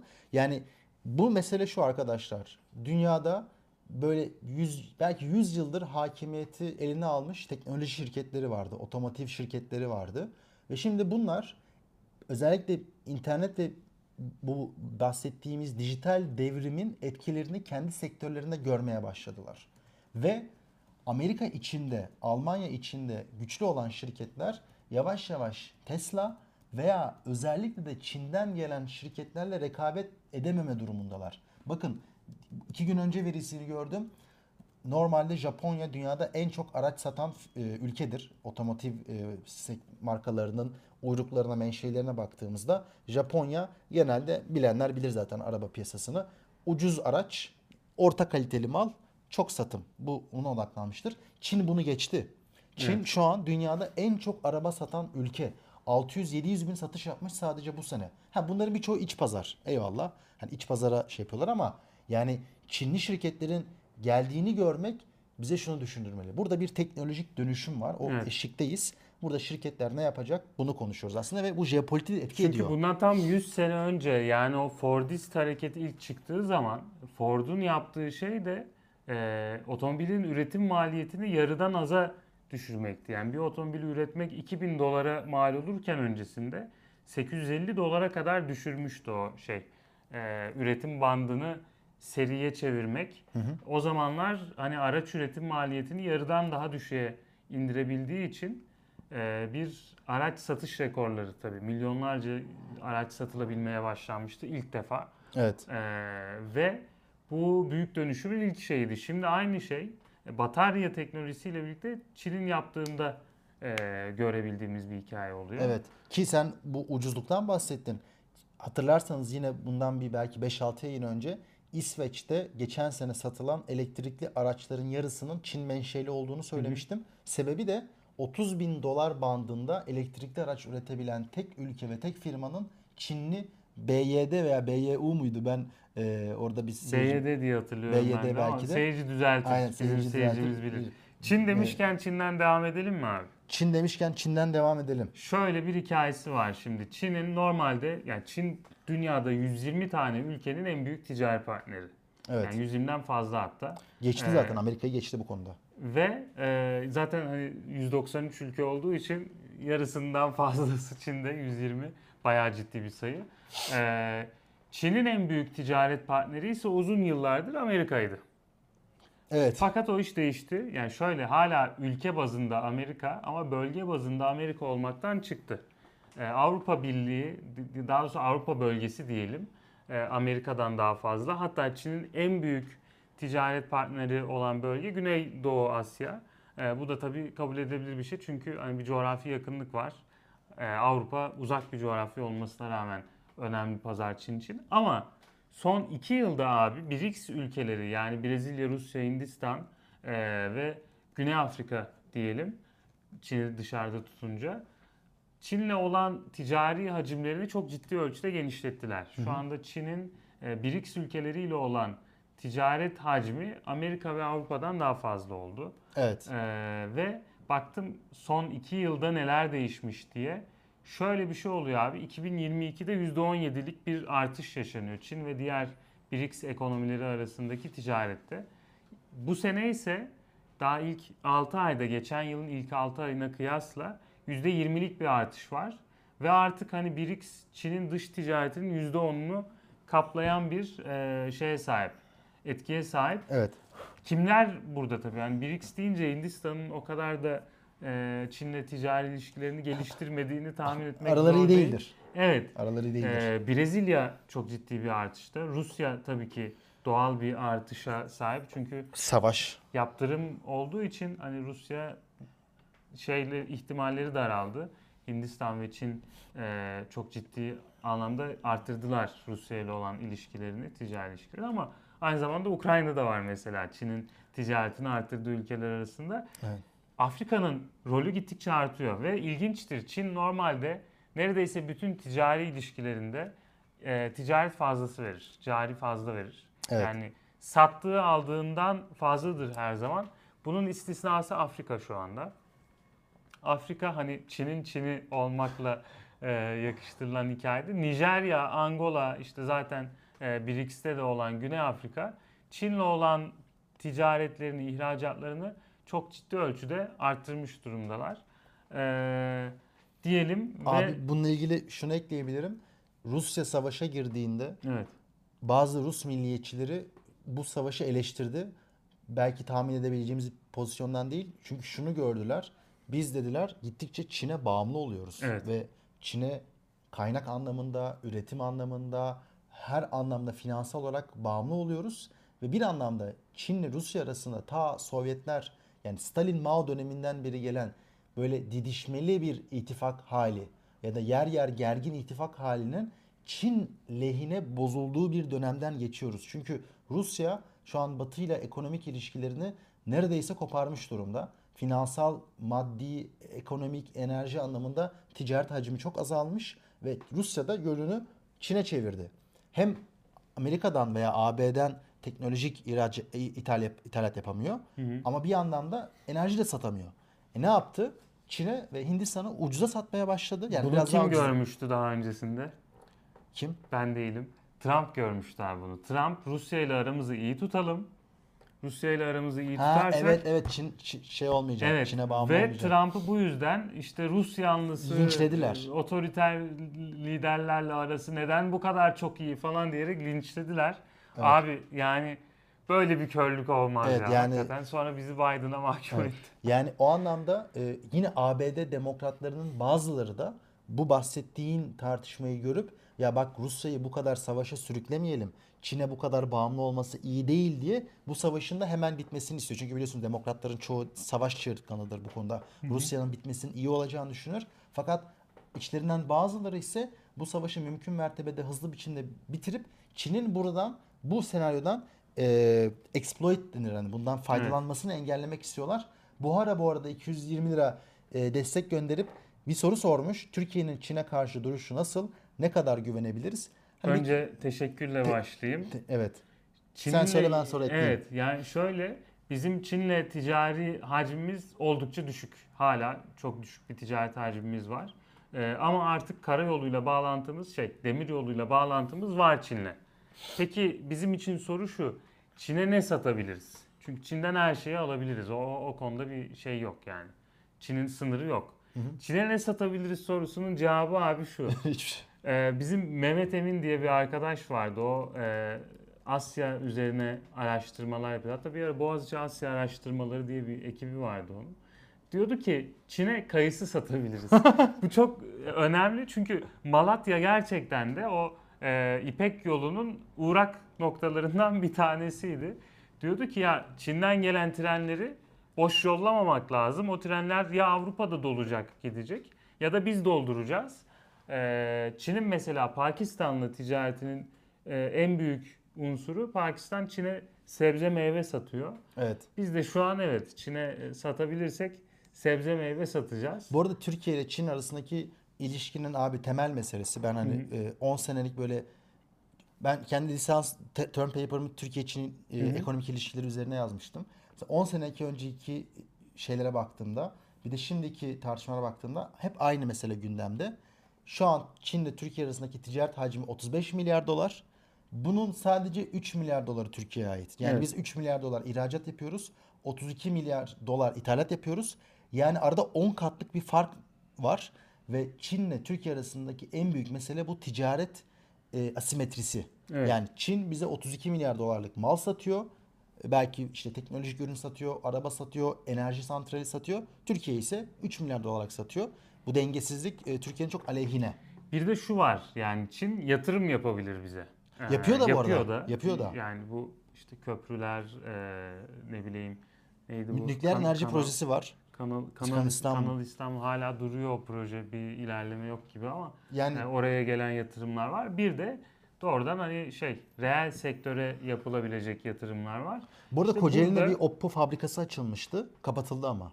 Burada şöyle bir senaryo var. Yani e, Çin şunu söyleyeyim yüzlerce ülkeyle işte iyi niyet anlaşmaları, yatırım anlaşmaları vesaire imzalamış ve her zaman kendi karını önceleyen, karşı tarafın karını ciddi anlamda e, umursamayan bir yapıya dönüşüyor. Şu yüzden yani Çin'in gerekirse ülkesindeki mühendisleri çalıştıracak dışarıda fabrikaya ihtiyacı var. Yani Pakistan'da mesela bu ciddi bir sorun olmuştu. Hı hı. Ee, şey yaptılar. Yani kendi işçilerini ya da mühendislerini çalıştıracak şekilde projelere e, onay verdiler. Evet. Dolayısıyla Çin bir proje yaptı ama yine Çinli işçiler çalıştı orada. Bu, bu da neye yol açmıştı? Pakistan'da mesela ciddi tepkiler oldu. Yani bu proje yatırım geliyor bize ama Biz çalışmıyoruz. biz çalışmıyoruz. Ne istihdama katkısı var. Ee, çalışan Çinli parasını burada harcamıyor. Gidiyor gönderiyor ailesine. Ne işte buranın ticaretine katkısı var. Ekonomiyi büyütmüyor vesaire. Hani büyütüyorsa da Çin ne büyütüyor gibi bir tepki vardı. Bu gibi unsurlar tabii ki bu yatırımlar yapılacağı zaman bir e, diplomasi unsurudur. Ciddi ölçüde o şeyler çalışılır. Eğer iyi çalışabilirseniz ve iyi bir e, şey gücünüz varsa, leverage power'ınız varsa, pazarlık gücünüz de yüksekse Çin'e şunu şart koş- koşabilirsiniz. Biz buraya bir şey açacağız diyelim ki senin markan için. Yöneticiler gelsin Çin'den. Yöneticiler okey ama burada Türk mühendisler çalışacak diye bir şart koyabilmen lazım. Ee, yani Çin'le bir e, güreşe gireceksen eğer bu tip mevzulara dikkat etmen lazım diyeyim. Yoksa hiçbir ülke kendi başına güvenilir ya da güvenilmez değildir. Değildir. Şartları sen koyarsın. Ee, gerekirse oraya bir tahkime gitme maddesi koyarsın. Anlaşmazlık durumunda uluslararası tahkim kuruluşlarına gidersin. İşte Paris'e gidersin, Cenevre'ye gidersin. İstanbul'da da var gerçi bir tahkim merkezi ama hani Türkiye içinde olduğu için ona gitmezsin de başka yerlere gidersin o şekilde çözersin. Güven önemsizdir arkadaşlar. Önemli olan şartları nasıl yazdığınızdır. Bunun, deyip- bununla ilgili iki nokta ekleyeceğim ben. Birincisi bu güven meselesiyle ilgili. Hı. Zaten hani güven diye bir şey yok. Burada şartları senin elindeki leverage derler buna. Evet. Onu nasıl e, yönettiğinle ilgili. Ve sen daha güçlü, ekonomik anlamda daha yetkin ve işte e, ekonomisi daha stabil bir ülke olduğunda karşı tarafa şunu hissettiriyorsun. Benim bu yatırıma daha az ihtiyacım var. Ama Alternatifim var en Evet. azından. Yani yatırıma ciddi anlamda ihtiyacın da olabilir. Mesela bunun bir örneği Pakistan'ın yine bundan 10 sene öncesi diyebiliriz. Ya Pakistan IMF'den ya da ABD'den çok e, ciddi krediler alabiliyordu. Çin bir alternatif olarak girdi oraya. Ama sonra hani Pakistan diğer iki alternatifinden kredi alamayacak derecede ciddi bir yolsuzluk sarmalına girdiği için tek opsiyon düşük faizle kredi veren Çin olmuştu mesela. Şimdi Türkiye'nin benzer bir e, şeye girmemesi için bugün mesela e, CDS risk primleri falan açıklandı. Yani bir düşüş gözleniyor. Bu düşüşün olması Türkiye'ye yani sıcak para girişini sağlama anlamına geliyor. İşte bunun bir ama bir de ters bir örneği var. Yani Türkiye bu anlamda ekonomik işte son 4-5 senedeki hem makroekonomik göstergelerdeki zayıflığını yaşadıkça Evet. Çin'e karşı daha bağımlı olduğunu hissettiriyor. Bir de hani AB ile arasının kötü olduğunu hissettirdikçe bu bahsettiğimiz yatırımlara işte Yavuz Sultan Selim Köprüsü'ne yatırım yaptı Çin. E bunun yanında bir şey bir nükleer işte veya termik santral gibi e, yatırımlara şey yapıyor. E, bu anlamda e, Çin kendi kozunu işte Ali Berat yazmış leverage'ın altını hissedip daha fazla baskı kurabiliyor. Ama mesela Suudi Arabistan'da tam tersi oldu. Suudi Arabistan Amerika'ya şunu hissettirdi. Şu an Suudi Arabistan uzun yıllar sonra en büyük ekonomik partneri Çin. Evet. Ve Amerika'ya dedi ki ya bak artık benim petrolümün en büyük talepkarı sen değilsin. Sen zaten kendi petrolünü ürettiğin için 2010'lu süreçlerde Amerika kendi petrolünü üretmeye başladı ve e, çok söylenir Amerika işte petrol için savaşıyor falan. Doğru değil çünkü zaten adamlar kendi petrolünü üretebiliyor. Hem de çok ciddi miktarda üretiyorlar. Ve şu an sırf petrol, global petrol Net dengeleri ihracatçılar hatta. evet sırf e, global petrol fiyatları düşmesin diye daha fazla üretmiyorlar. Evet. Ve Suudi Arabistan da bunu fark ettiği için e, ne yaptı? E, döndü baktı. E, Çin'le arasını daha iyi tuttu. Ve Çin üzerinden kurduğu ilişkiyi şu an AB'ye karşı bir koz olarak kullanıyor. ABD. Ya bak e, ABD'ye karşı bir koz olarak kullanıyor. Diyor ki bak sen benimle aramı çok bozarsan İran'a fazla yakınlaşmaya çalışırsan ben Çin'e daha fazla yakınlaşırım. Çin'e daha ucuza petrol satarım. Çin'in üretim maliyetlerini düşürürüm. Ve e, sen bu arada dil sürçmemi burada bir şey olarak kullanayım. AB ise e, normalde Suudi Arabistan'a daha fazla yaptırım uygulayabilecekken son 2-3 senede ne oldu? Rusya Savaşı'ndan dolayı enerji e, ihtiyaçları var. Hop Suriye'ye döndüler. E, Evet. Şey Su- Suudi Arabistan'a döndüler. Şu an Suudi Arabistan'da şey yapıyorlar. E, destekliyorlar Hem çünkü petrol alı- alıyorlar hem de know-how transfer ediyorlar. Diyelim ve bu ara sana yine o dedirtecek. bir- Oho ben şey verdim 550 Türk Peki ne yapalım diye sormuş. Az önce Yaşar'ın dedikleri buna biraz cevaptı zaten. Ben de şöyle özetlemiş olayım. Hani sepeti geniş tutmak lazım. Herkesle ticari ilişkileri güçlendirebilecek kadar e, pozitif bir ajandaya sahip olursanız ekonomik anlamda e, şunu diyebilirsiniz. Tok satıcı olursunuz. Tok satıcının her zaman leverage'ı daha yüksektir. E, Bir daha bir planlı programlı hareket etmen evet lazım. yani, o zikzak diplomasi e, şeye olmuyor. zarar veriyor. Evet yani e, bir de insan kaynağı. Şimdi bak sen Çin'e şunu hissettirdiğinde ya bak benim elimde zaten iyi mühendisler var. Evet. Senin İran'da, Irak'ta, Suriye'de ya da Bulgaristan'da bulamayacağın mühendisler, insan kalitesi, lojistik, dil bilgisi, transportation, altyapı bende dersen sen bölgedeki diğer ülkelere karşı avantajını ortaya koyup ve planı ortaya koyup diğer ülkelere kıyasla daha fazla sözün olur. Çünkü Evet. adam Bulgaristan'da daha ucuza çalıştırabilir. Mısır'da da daha ucuza çalıştırabilir. Ama dersin ki bak bende böyle bir insan kaynağı var. Tabii. Böyle bir mühendis var. Böyle bir İngilizce hakimiyeti var. Böyle bir uluslararası bilinirlik ve e, ticaret rotası bilgisi var. O zaman daha güçlü olursun. Şey Evet. yaparsın. Ya işte bu var. Terzi şey tekstil işine şey yapacaksan Mısır'daki e, iş gücünün daha ucuz olması şeyi kaydırabiliyor. Çünkü o know-how transferi daha kolay. Yani Türkiye'deki konfeksiyon işçilerinin Mısır'daki konfeksiyon işçilerinden çok daha kaliteli yaptığı bir şey yok. Ama sektör olarak daha nitelikli iş gücüne ihtiyaç duyan sektörlerini güçlendirirsen e, o noktada leverage'ın artabiliyor. Çünkü Burada ne olabilir abi? Mesela otomotiv olabilir. Çünkü bak geçen bir map dolaşıyor Twitter'da. Hı hı. Bölgeyi almışlar en büyük export alanı diye. E, Irak petrol, Suudi Arabistan petrol, Birleşik Arap Emirlikleri petrol. Türkiye orada araba olarak parlıyor. Tam da uyumlu aslında. Evet. Diğerlerinden petrolü bizden arabayı alabiliriz. Yani Çin'e şunu diyebilirsin ki Erdoğan'ın aslında Elon Hı hı. Musk'ı çağırması boşuna değil. Yani e, sonuçta Elon Musk Tesla fabrikası kurdu. Kuruyor e, Berlin'de. Bir tane daha kurmayı düşünüyor. Şu an o tartışmalı. Çin'e diyebilirsin.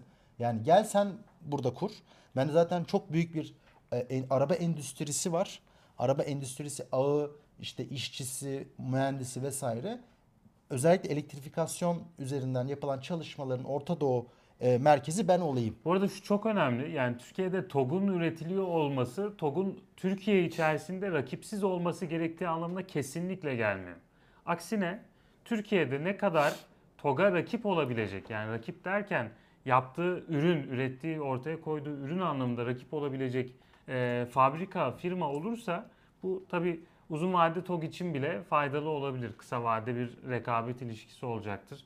Pazarı paylaşmakta zorlanacaklardır ama Türkiye'nin o alanda know-how transferi için çok elverişli bir ortam olacak. Çünkü e, bir mühendisin, otomotiv mühendisinin ya da başka mühendislerin, aynı sektörde çalışabilecek mühendislerin gidebileceği birden fazla yer var. Birden fazla hani deyim yerindeyse okul var aslında. E, ve dışarıdan bir işçi geleceği zaman bile atıyorum Avrupa'dan bir e, mühendisi çağırmaya çalıştık. Geldi bu mühendis şunu diyebilecek ya ben Türkiye'ye geldim ama TOG'dan kovulsam bile ya da TOG'u beğenmesem bile gidip işte atıyorum Ford'un e, şeyinde çalışabilirim. E, fabrikasında çalışabilirim diyebilmesi lazım. Hani şeydir ya "Aa, bir yerde bir kuyumcular çarşısı var. Bir de işte mahallede başka bir sokak var. E, sen de kuyumcusun. Dükkanı hangisini açarsın? Yani boş sokağı mı açarsın?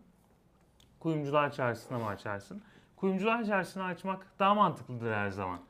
Diyelim ve Türkiye'yi o çarşıya çevirmeye çalışalım. Bir de bak Bajur şey demiş. Ucuz iş gücünün çok bir anlamı yok bence. Ben de katılıyorum. Evet, Çin aramalı. nitelikli iş gücünün anlamı var artık. Buradan şuna geleceğim. Türkiye fabrikaya parça getir birleştirin üzerine çıkamıyor. Hani bu eleştiri bir noktaya kadar katılıyorum ama İsrail'den geleceğim. İsrail'de benim bir videom vardı. İsrail nasıl teknoloji devi oldu diye. Orada en büyük etkenin sanayi, askeri sanayi teknolojisi ve onun o e, habitatı olduğunu görüyorsunuz. Çünkü askeri sanayi için çalışan mühendisler 90'larda bu işleri bırakıp daha böyle teknoloji firmaları kuruyorlar. E, Çin'de de benzer hikayeler var aslında. Yani Huawei dediğimiz marka aslında bir emekli askerin kurduğu bir şirket. İlk etapta orduya e, iletişim te- teçhizatları hazırlamak için kurulmuş mesela. İlla ki savunma sanayi olmak zorunda Ha, değil. oradan spin-off oluyor. Evet evet ya orduya telsiz satmak için başlayan bir hikaye. Ee, günün sonunda dünyanın en büyük e, en büyük piyasadaki güçlü telefon markasına dönüştürüyor. Şu anda telefonu bir kenara koyuyorum. İletişim altyapısında 4G konusunda zirvedeler yani. Ama orada şöyle bir eleştiri gelir seyircilerimizden. Ben de katılırım ona. Abi Çin'in kadar büyük bir bizim e, sermaye birikimimiz yok. Hı hı. Nasıl Huawei çıksın? Mesele zaten Huawei çıkması değil veya biz oturup Tesla yapalım demiyorum. Bu zaten çok büyük bir e, hayalcilik olur. Ama şu olabilir. Bakın Instagram'ın, Meta'nın yani e, onun da parent şirketi Meta'nın e, veya işte Apple'ın satın aldığı küçük şirketler var. Bunlar böyle 200-300 milyon dolar verip çok spesifik bir konuda çok spesifik bir aleti üretmiş, bir yazılım üretmiş şirketleri satın aldığını görüyoruz. Ki bu şirketleri de genelde 4-5 kişi kurmuş. Bunlar sektörde çalışmış, bir konudaki eksikliği görmüş ve bu konudaki eksikliğe spesifik olarak ürün üreten insanlar. Venture kapitalizm diyoruz ya. Mesela. Yani o bir e, büyümesini belli bir seviyeye getirmiş ve artık sıçrama yapacağına inandığın bir e, ufak startup'ı alıyorsun, besliyorsun, himaye ediyorsun, parasını veriyorsun, satın alıyorsun yani ve sonra bir anda e, skyrocket oluyor Yani yani. bu yapılabilir Türkiye'de. Evet. Yani otomotiv sektörü özelinde mesela oyun şimdi e, arabalara oyunlar gelecek. Hı hı. Hani oyun çalıştıracaklar vesaire. Hani bu bu tarz şeyler var. Şimdi benim bilmediğim belki bizim e, seyircilerimiz arasında da vardır. Arabaların bu Arabaların akıllı evle entegrasyonu meselesi Bununla şu anda ilgili çok belki- konuşuluyor. IoT üzerinden hani eve Aynen gitmeden yoldayken evin sıcaklığını ayarla işte çay hazır olsun yemek falan hazır filan. olsun gibi. Yani bunu çalışan veya buradaki bazı sorunları gideren veya bunun lokalleşmesini sağlayan yazılımlar, ürünler, e, burada Evet. projeler olabilir. Hatta ve hatta bunu bir lüks olmaktan çıkarıp daha herkesin konsüm edilebileceği şey konsüm edebileceği bir metaya dönüştürmeyi becerenler de bu arada. Yani onu pazara açabilenler de bu arada o işten en çok parsayı toplayanlar olabiliyorlar. Ali Berat demiş kapital yok ki venture olsun. Mesele zaten sadece bunu Türkiye'deki şirketleri satmak üzerine düşünmeyelim. Yani e, Amerika'daki veya Çin'deki pazara da erişmeye çalışan, Evet. oradaki firmalara bunu satmaya çalışan, oradaki pazara entegre olmaya çalışan şey olarak düşünelim. Ama Ne- yok çok haklı bence. Yani orada çünkü venture capitalistler Türkiye'den değil de Avrupa Birliği'nden çıkıp Türkiye'deki startup'ı satın aldığında kazanan kim oluyor? Ya şöyle tamam abi şimdi Sermaye sahibi sermaye oluyor. sahibi oluyor. Sonuçta buradaki Ama e, burada da bir sistem oturmuş sistem oluyor. otur- Şimdi şey mesele şu zaten. Senin Tesla veya Huawei gibi büyük yatırımlar yapacak bir sermaye yok. Açık konuşalım. Evet. E Biz de bu parç sektör içerisinde nasıl boşlukları doldurabiliriz muhabbetini yapıyoruz. TOG zaten hani e, bir devlet projesi olarak destekleniyor ve devam etmeli. Bunun yanında e, nasıl ekstra kaynaklar yaratılabilir? Nasıl bu sisteme entegre olabilir? Deyip Ee, yeni konuya geçelim. Ve Yavaştan. yavaştan. artık çok uzattık. Şarjımız da ne durumda bilmiyorum ama Gıda meselesi e, 10 Evet. dakika konuşup yavaştan da katılabiliriz. E, şimdi fertility rate'i konuşmadık. aa fertility rate. O Ona zaman girelim? seyircilere soralım. E, bence ama fertility rate'i haftaya bırakalım. O önemli Tamam. bir konu. Önemli bir konu. E, haft şimdi bir soru vardı. onu- Ben onu yanıtlayamadım. E, gözümden kaçtı. Ya Çin Çin çok abartılıyor. 10-20 sene ABD'ye geçecek mi?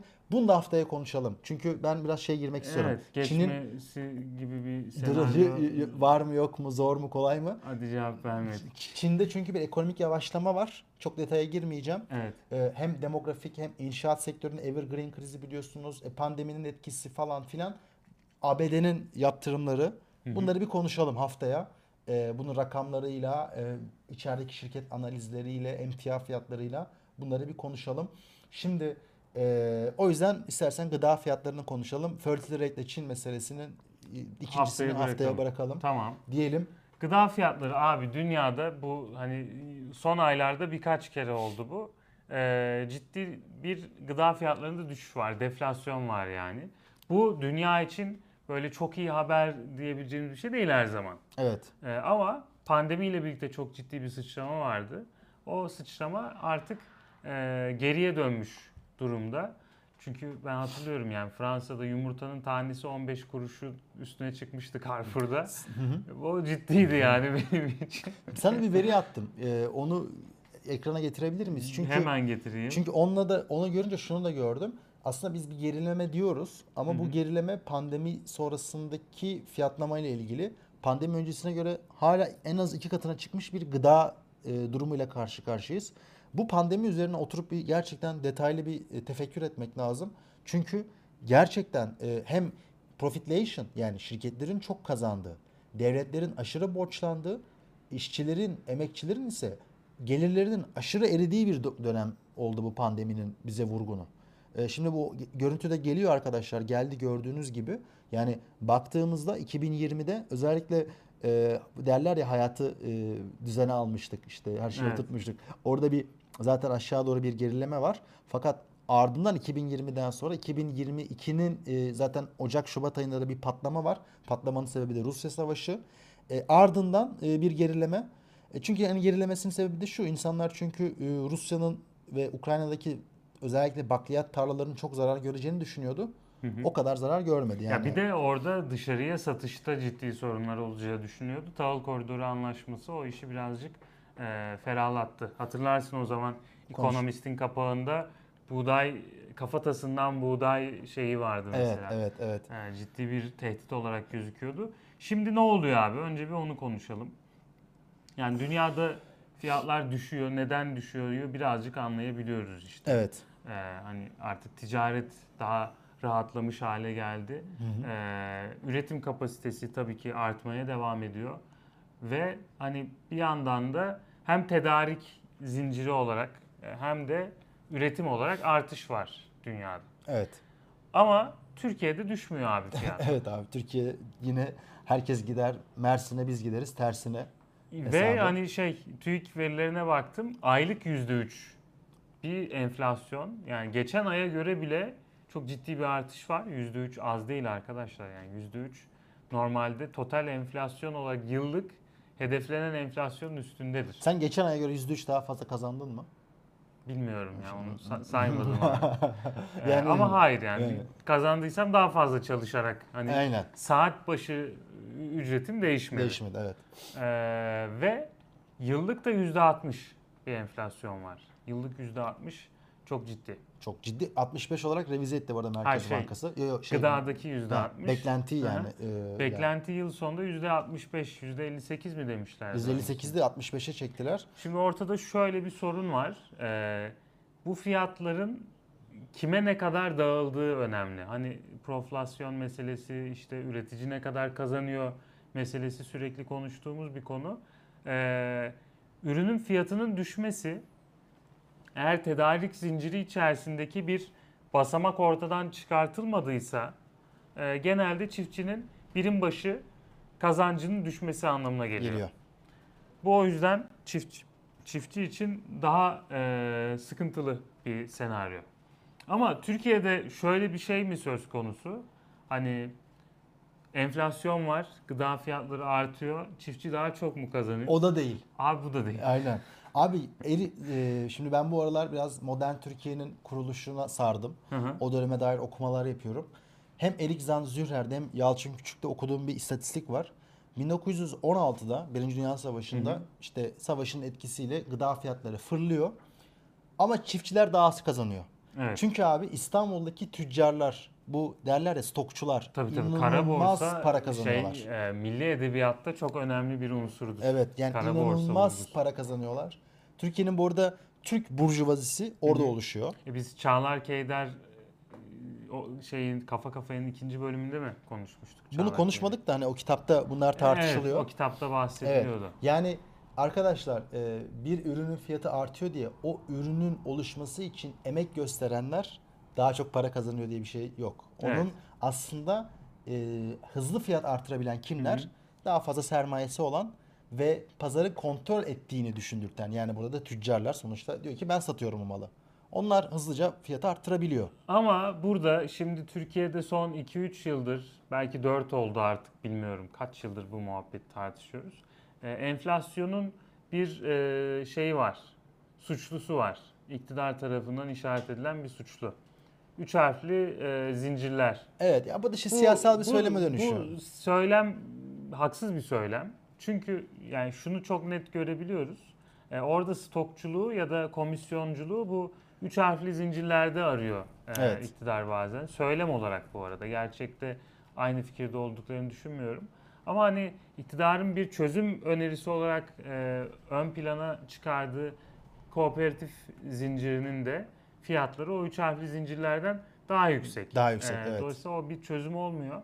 Ha diyebilirsiniz ki stok kapasiteleri yüksek, işte ne bileyim e, tedarik ağları daha gelişmiş.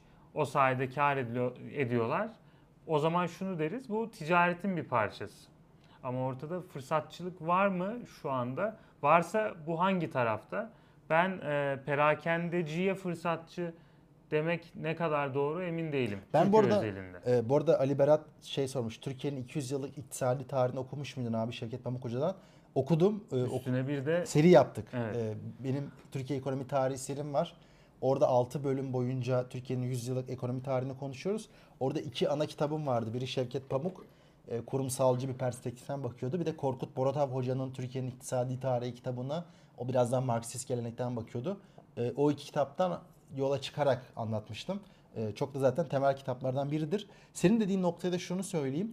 Ama O- kendime bir şerh düşeyim önce. Yani bu dediklerim bir kenara e, isteyen açsın baksın bu BİM'in, şokun e, şeydeki borsadaki karlılık oranlarına da bir baksın. Yani o proflasyon da bunlar e, proflasyonun içinde değiller demiyorum. Bu arada ben de burada bir profitlation olsa dahi bir fırsatçılık olsa dahi e, siyasi sorumluluğunu iktidara yüklüyorum. Çünkü Kesinlikle öyle. bu fırsatçılığı oluşacak ortamı sen yaratıyorsun. Evet. Geçenlerde ben Yoksa mevzu şey değil. e, zabıta gönder işi çözsün. değil. Zaten sen meselesi değil. e, yani enf- enflasyon bir inertia yaratıyor. Inertia dediğimizde böyle bir atalet.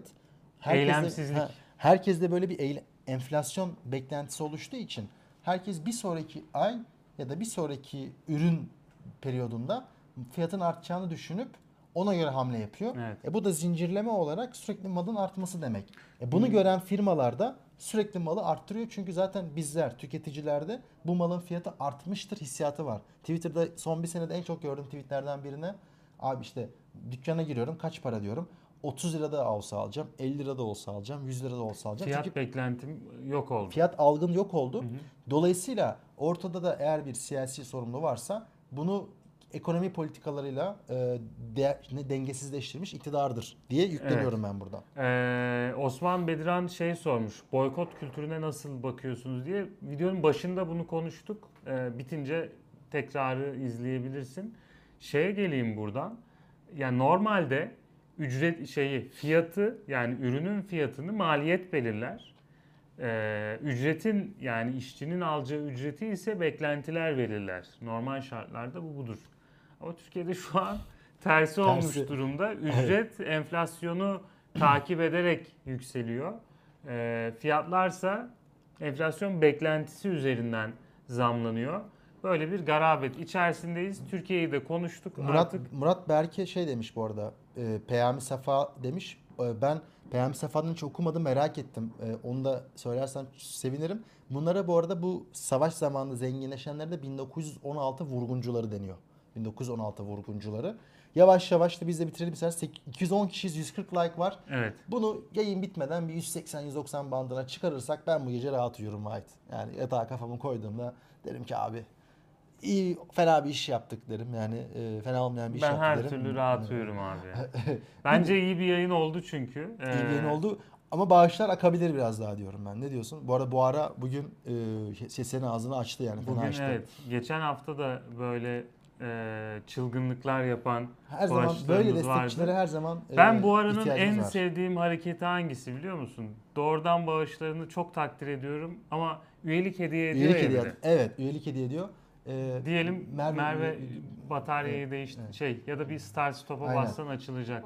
Yaşar işte abi bas start stop'a açılsın. nasılsın demiş. Ömer abi niye yayınlara gelmiyor? Ömer abi e, Ömer abi Ömer Fransa'da e, Evet. doktora yapıyor biliyorsunuz. Biz White İstanbul ekibindeyiz. Ara gelecek Aralık 15'te e, Türkiye'de beraberiz.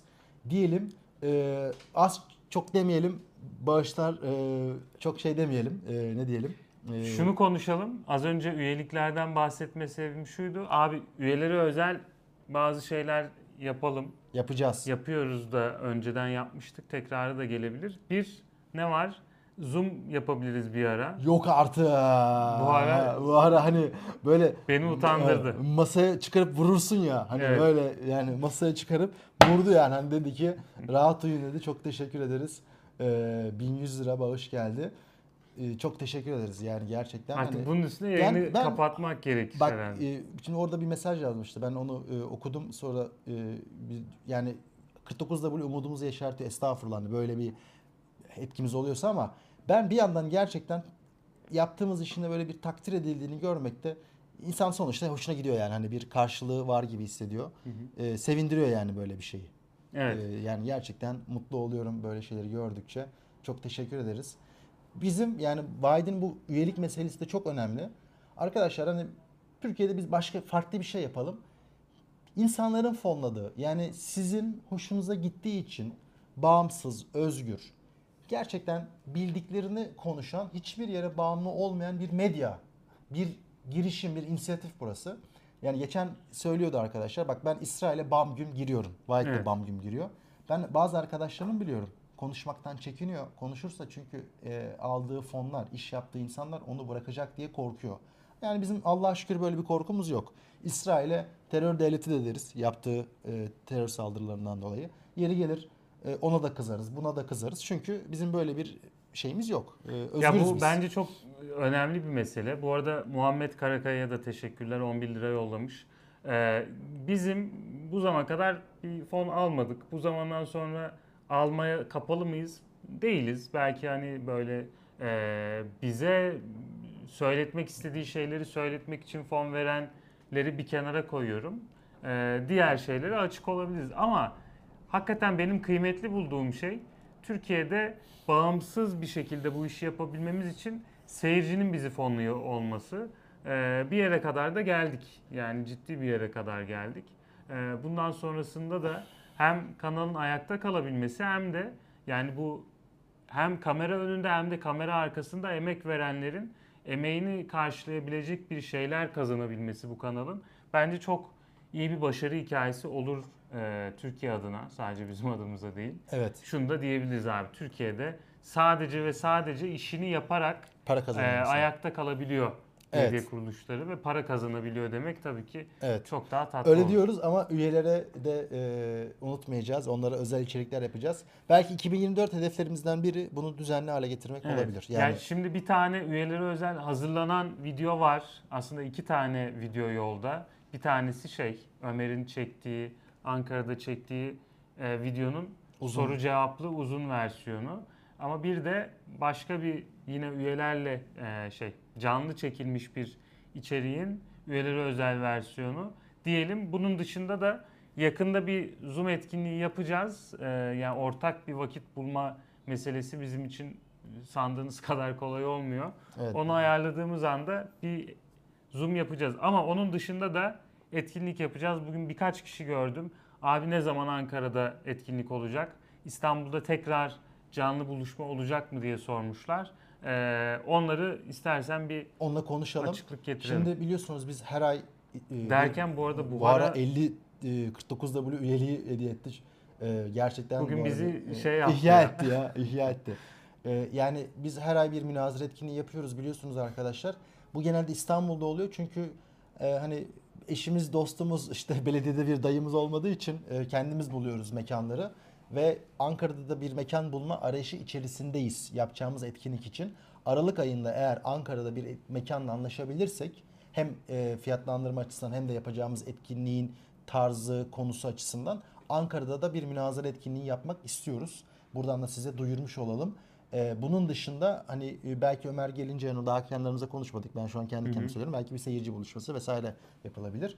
E, hani on- ama onu Ömer'le bir konuşmak lazım. Evet. Bunun dışında bir soru gördüm.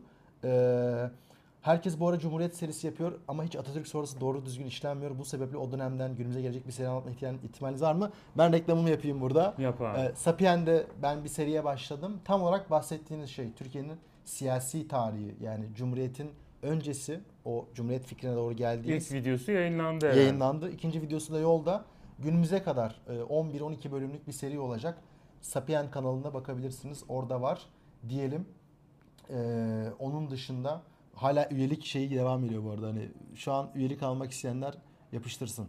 Evet. Ee, Deyip artık yayını sonlandıralım. Önümüzdeki hafta yine e, mümkünse 8.30'da yayına başlayacağız. Mümkün olmazsa biraz gecikmeyle bugün 9'da başladık. E, görüşmek üzere. Napolyon mesaj atmış. Ee, benim kendi kanalımda bununla ilgili çektiğim bir video var Napolyon. Ona bakabilirsin. Ne Ee, demiş soru? e, seçim döneminle ilgili bir özür dileyecek mi demiş. Ö- özür dileyecek bir şey yaptığımı düşünmüyorum. Hani ben kendi fikrimi bir sıradan vatandaş olarak dile getirdim ve bunun Ama peşinden koştum. siyasetçilerin vermesi gereken öz eleştirinin katlarca fazlasında ben gördüm senin Ya kanalında. es- bunu yapmak lazım. Hani ben kendi adıma e, Çünkü bir sosyal bilimci olarak yanıldığımız noktalar oldu. Oldu, Benim oldu. de Tabii yanıldığım yanıldık. mevzular oldu. Evet. Ee, bunların muhasebesini yapmak gerekiyor. tabii ki ya. Ya- Ama hani e, sorumluluk sahibi olan taraf da biz değil. Ya evet siyasetçi olarak sorumluluk sahibi değilim. Şu denebilir. Bakalım Özrü bugün CHP nasıl dileyecek? Onu görelim. Ee, evet ya şunu demek istiyorum. Ee, yani namussuzluk yapmadık kelimenin anlamıyla. Hani bir para karşılığı halkı yanıltmaya çalışmadık. Bildiklerimiz, beklentilerimiz ve bu ülke için ne iyi olduğunu düşünüyorsak onu ifade ettik. Bir, bazı bilemediklerimiz, yanıldıklarımız varmış. Onu da görebildiğimiz kadarıyla düzelttik. Düzeltmeye devam ediyoruz. Çünkü hayat bir öğrenme ve bununla ilgili dürüst olduğumuz sürece, Tabii. namuslu olduğumuz sürece bence e, bunu yapmaya da devam edeceğiz. Hamza Onu- Çakır seviyoruz seni. Hamza sana çok teşekkür ediyoruz. Ee, İyi ki varsın Hamza. Ee, Ee, görüşmek üzere görüşmek üzere arkadaşlar. arkadaşlar. İyi akşamlar. Görüşmek üzere.